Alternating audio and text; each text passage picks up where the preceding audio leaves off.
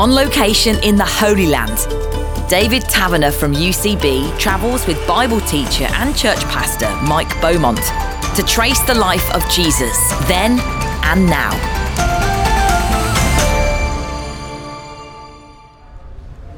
So we begin this journey, Mike, here in Nazareth because it was here that the coming of Jesus was first announced to Mary, revealed to Mary. I'm sure you're going to explain a bit more about that and where we are exactly. But uh, why actually haven't we started in Bethlehem?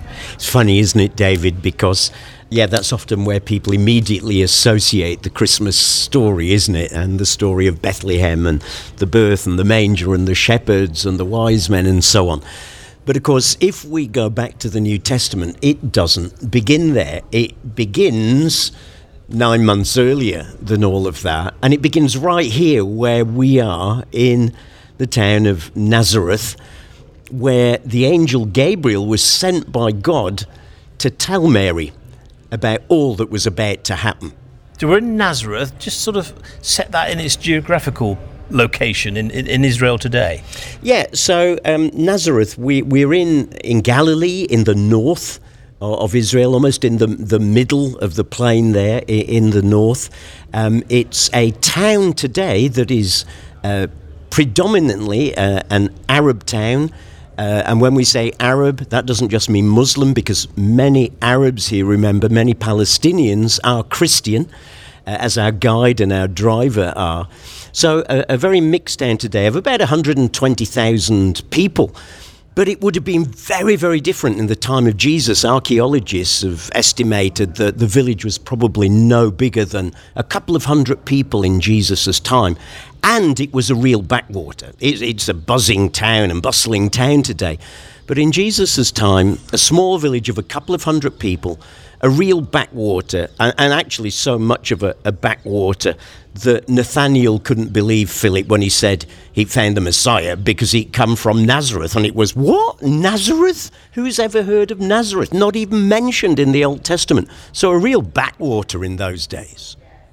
Remind us about the story, how it's recorded in, in the Gospels. Yeah, I think that would be a good place to begin, uh, wouldn't it? So, Luke's gospel is the one that really helps us see what was going on here uh, in the story.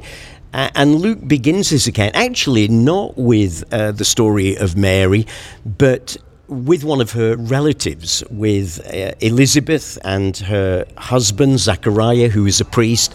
They were childless, and God sent the angel Gabriel to them to say that they were going to have a very special child who would turn out to be John the Baptist, who would prepare the way for Jesus, of course. And we're going to pick up the story and we'll, we'll just read it from Luke chapter 1, where the same angel, Gabriel, is now sent by God for the second part of the story, which is to tell Mary how significant she is going to be. And so the passage that we're going to read from Luke 126 begins with the words, in the sixth month. And that is in the sixth month of Elizabeth's pregnancy. They'd been barren for years, weren't expecting children, although they'd longed for it. Now she found she was pregnant, and that pregnancy will end up serving as a bit of a sign and encouragement to Mary herself. So let's read the story of, of what happened uh, all those years ago, right here in Nazareth. Yeah. In the sixth month, God sent the angel Gabriel to Nazareth, a town in Galilee, to a virgin pledged to be married to a man named Joseph, a descendant of David. The virgin's name was Mary, and the angel went to her and said, Greetings, you who are highly favored, the Lord is with you. Mary was greatly troubled at his words and wondered what kind of greeting this might be. But the angel said to her, Do not be afraid, Mary. You found favor with God. You will be with child and give birth to a son, and you're to give him the name Jesus. He will be great and will be called the Son of the Most High. The Lord God will give him the throne of his father David, and he will reign over the house of Jacob forever. His kingdom will never end. How will this be? Mary asked the angel, Since I am a virgin.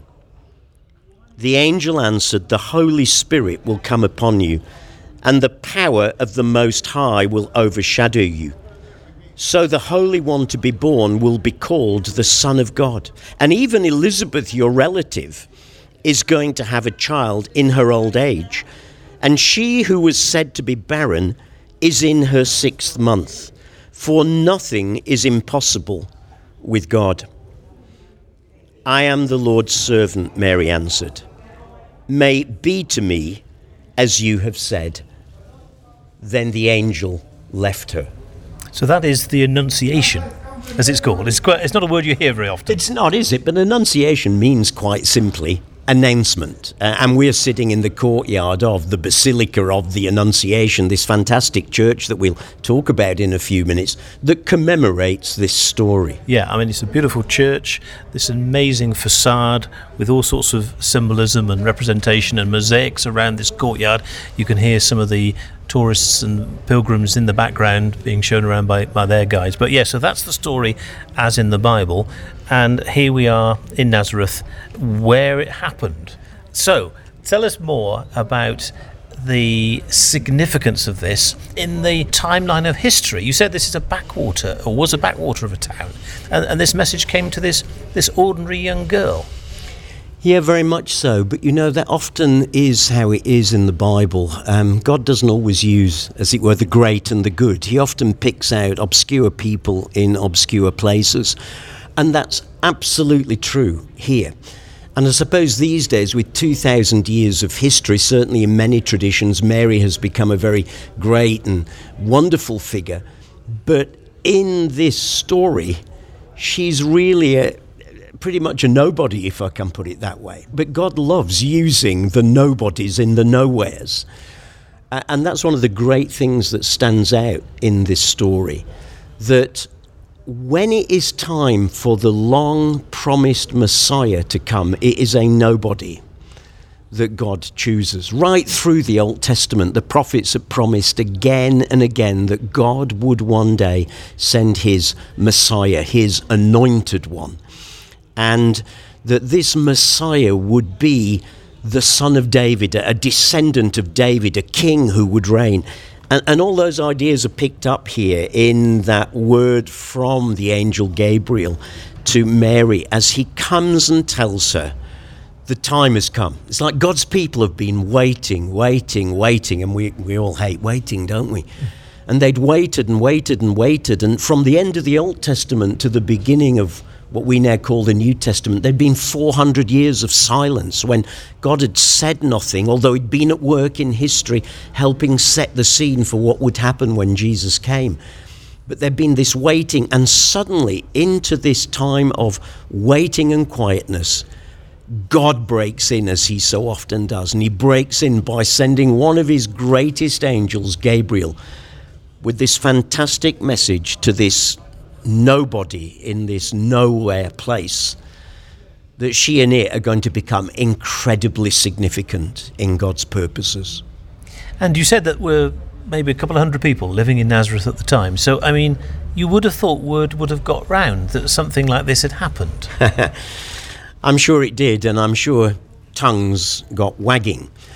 Because you noted when we read the story that she was engaged but not yet married. Uh, she was technically betrothed, which was stronger than engagement.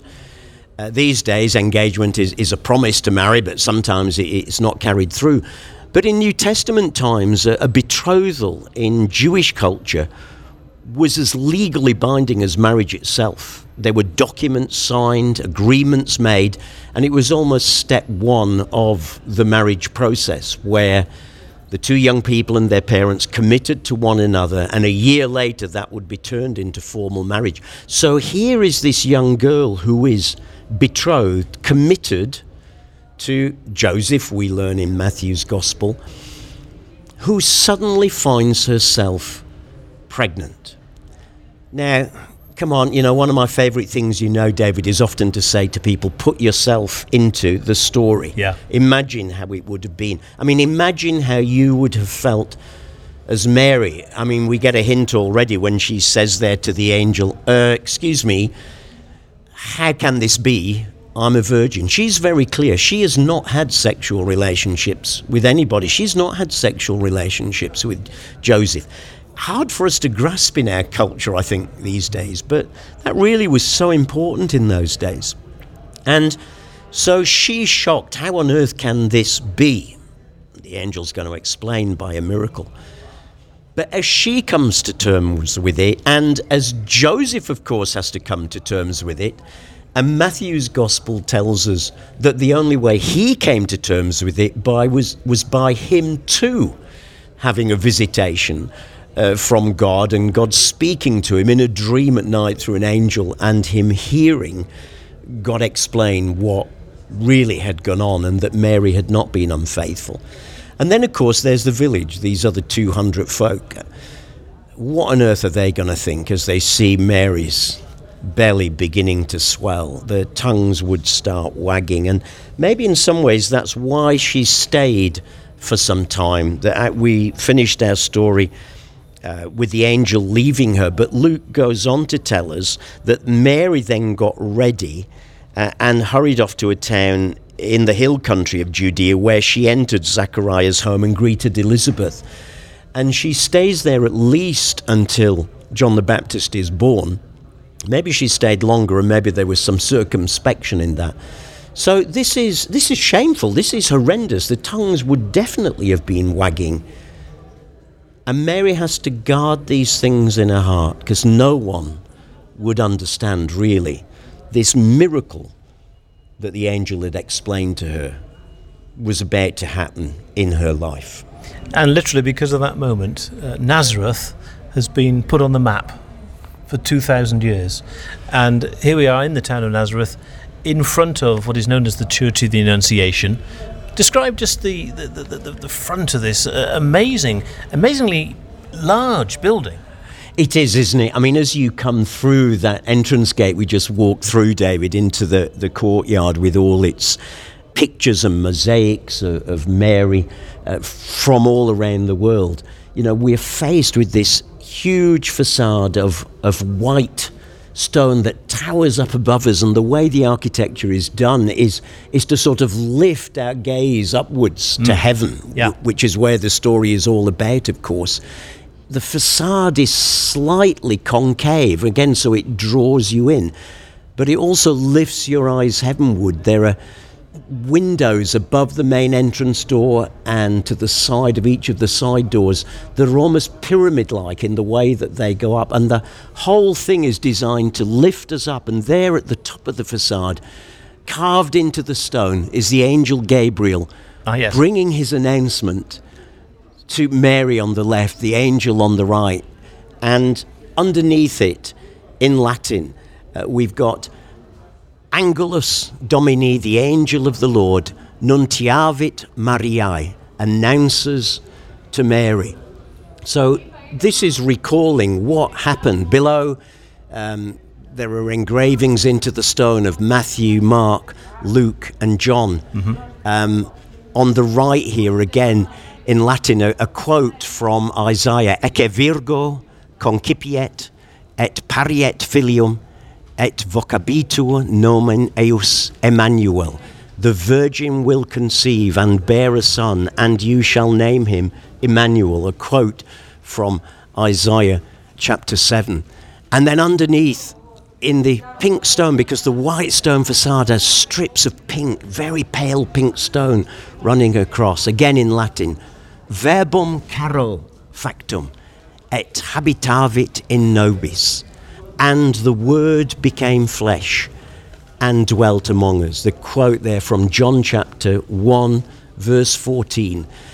That powerful summary of what was happening on a sort of cosmological scale through this incident of the angel coming to Mary. So before you've even stepped into the basilica, you have these scriptural reminders, actually, biblical reminders of the story. And as you do step inside, what do you see next? Yeah, and as you step inside, David, I perhaps should just say as well, even on the, the great bronze doors leading us in, there are scenes from the life of Jesus and from the scriptures. So, so everything is placing this miracle of, of Jesus coming into this world and lifting our eyes, taking our eyes backwards to the stories of the Old Testament and the Gospels, but lifting our eyes heavenwards as well. If we were to go in, what we'll see is a, is a modern church because this is, uh, this is very much uh, a modern church. But it's like there's, there's part of the, the ground floor carved out because it lets you look down uh, into what they call the lower church with the grotto of the Annunciation. And there is uh, a cave dating back from the first century. And it's supposed to be in that cave where the angel Gabriel came and made this announcement. Why a cave? Well, often at that time, um, they made use of the natural caves in the rocks around here, of which there are many, and often would build a house on the front of it, so you got like your rear room provided for you there. And according to tradition, a tradition that goes back an awful long way, in fact. We know that as early as the fourth century, a Byzantine church was built on this site. So it's reminding us of that place where the angel came. Perhaps at that cave, and you know what? If it wasn't at that very cave, I tell you what, it was very close to here. And it was certainly somewhere very much like this that this world changing event happens in this most obscure place, a little cave home in an obscure village, with a message to, frankly, an obscure woman at that time. So you're saying that, in a sense, the exact place doesn't matter really too much, perhaps. It's the fact that it happened, a historic event. Yes, very much a historic event. You know, very often when you go around Israel, guides will say to you, look, there are three categories of places that you can visit. There's a number one, which is we absolutely know this was the very spot. The biblical evidence, the archaeological evidence, the historical evidence all point to here. Then there's a sort of category two, which was do you know what? We're not 100% if it was right here, but it was very close. It, it, was somewhere here, or this was very much how it would have been. And then, if we're honest, there's a sort of category three, which is, um, yeah, you know, there's some tradition about this. But we know very much that this was, at the very least, a two. It was very close to here. And it was very much in that sort of setting that this happened. So it's not that it doesn't matter, and I'm not trying to say that the historical events really don't matter because all that matters is Christ in our hearts. No, Jesus was a real historical person whose feet walked upon this earth and met with real people and changed real people's lives. And this is such an exciting place because it just reminds you this is where it all began when, wow, think about it, when God broke into this world like he'd never done before. And also, I spotted when you were reading from Luke's Gospel that when Mary heard the angel, she didn't say, No way, Jose. She said, How can this be? I love that because it, it really shows, I think, the, the spiritual depth of this young woman. You know, there's no sort of arguing saying, Don't be ridiculous. You know, I've not been with any man yet. How can you know, how on earth is that going to happen? It is a question of, I really don't see how this is going to happen, God, but it's not a no, never. And you know what? There's something lovely about that attitude. Uh, and we've called our whole series Jesus Then and Now, haven't we? And, you know, what can we learn for now from that? I think, you know, we don't always understand what God is doing in our life. But to have that attitude that comes to God and says, what's going on here, God? How can this be? Rather than a no, never. She's leaving the door open for God to do more and to explain more to her. We can hear people in the background, tourists being taken around with their guides. People come from literally all over the world to this particular town and this particular church, and the mosaics which are above us and around there, sort of on the walls around, beautiful mosaics.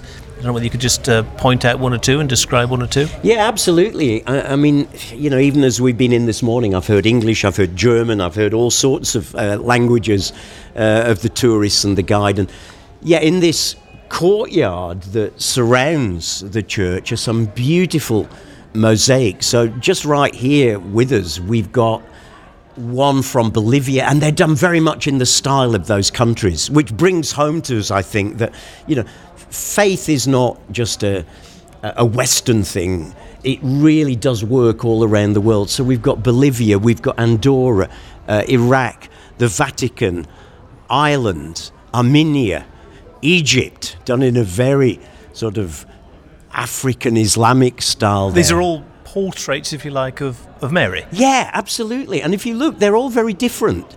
And, and I love it because they're all in very different styles. So the one here from India, Mary there is, is almost Indian.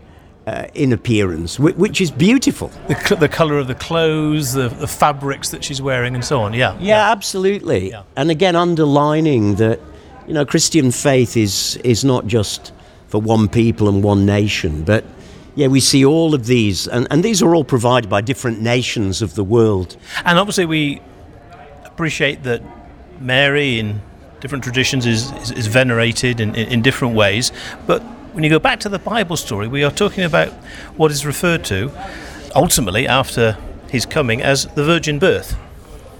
Yes, and that's not a term that's used in the New Testament itself, but it's certainly uh, what we refer to it as the virgin birth when the word became flesh to, to quote from those words there on, on the church front the word became flesh and dwelt among us now do you know what we need to say people in the first century understood as well as us today where babies come from you know they knew they didn't grow under a gooseberry bush and they didn't drop out of heaven so when Mary's saying, How can this be? it's because she understands enough biology to know this ain't going to happen. And yet, it has happened.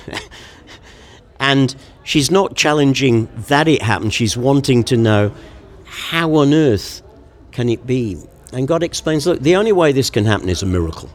And, and I always say to people when they say to me, Well, you know, explain to me the, the mystery of the virgin birth. And I say, I can't, it's a mystery. It is a miracle. It, it is God intervening in this world in a way that has never happened before.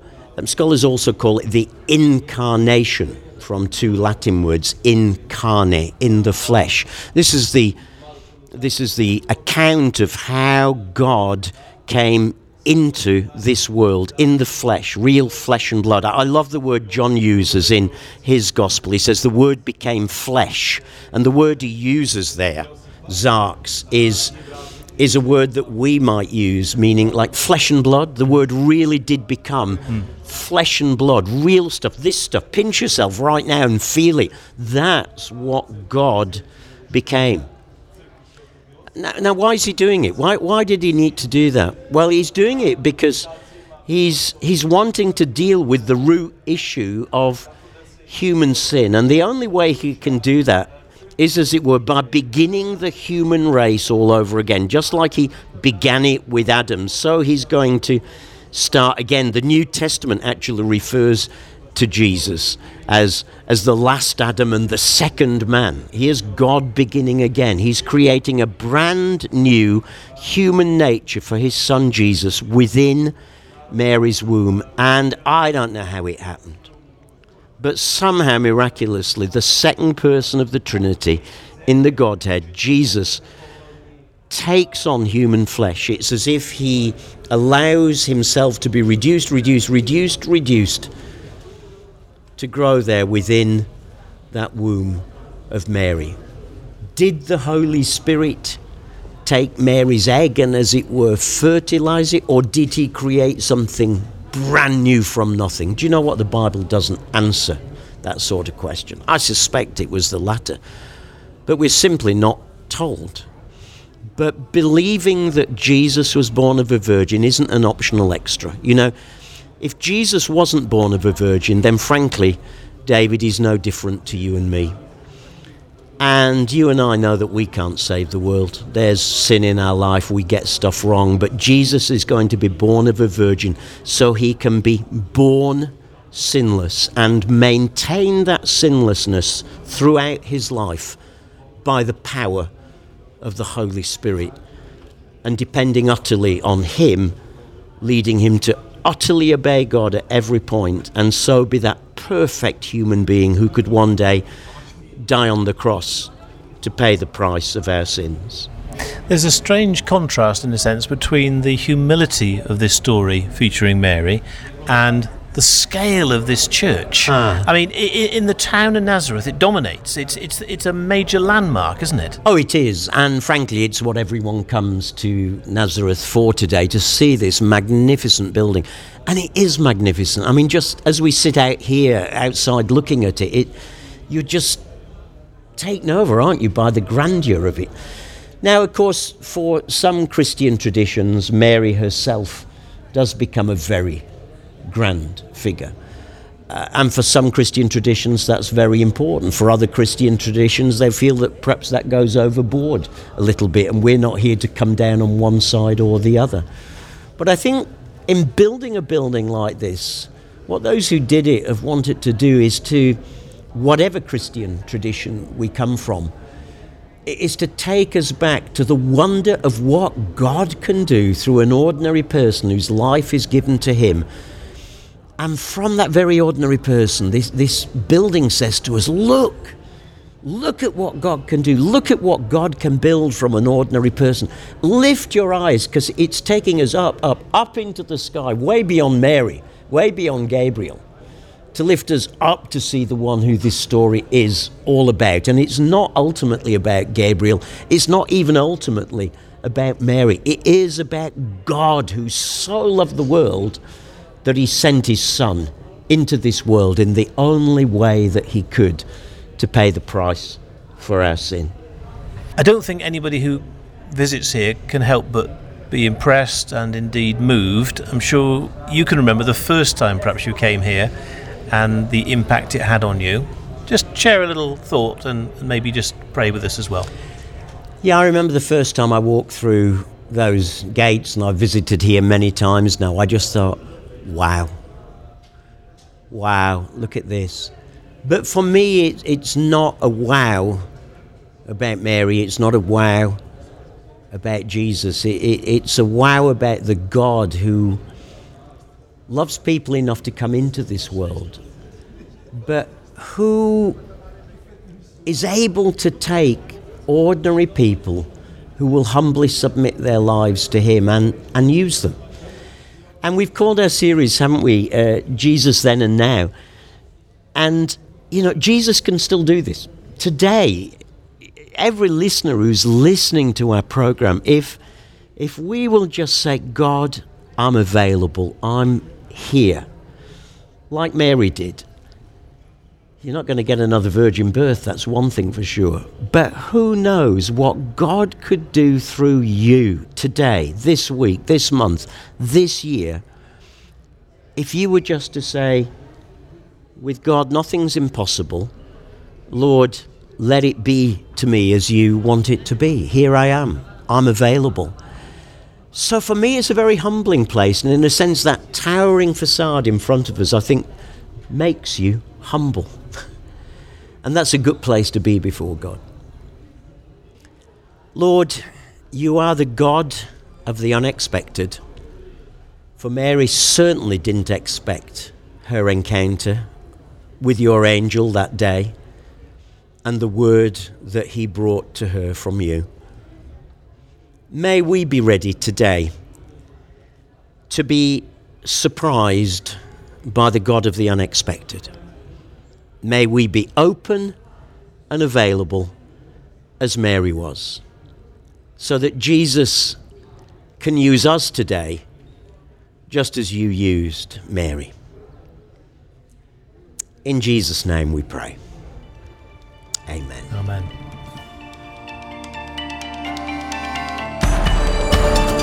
Mike Beaumont and David Taverner in the Holy Land, tracing the life of Jesus then and now. Check out the UCB website for the free episode guide with photos, Bible references, and background information. Go to ucb.co.uk forward slash Jesus then and now. And you can hear more 30 minute conversations with Mike and David talking about the Bible on the UCB Player app. Under podcasts, just select Bible books, Bible biogs, or Bible surprises.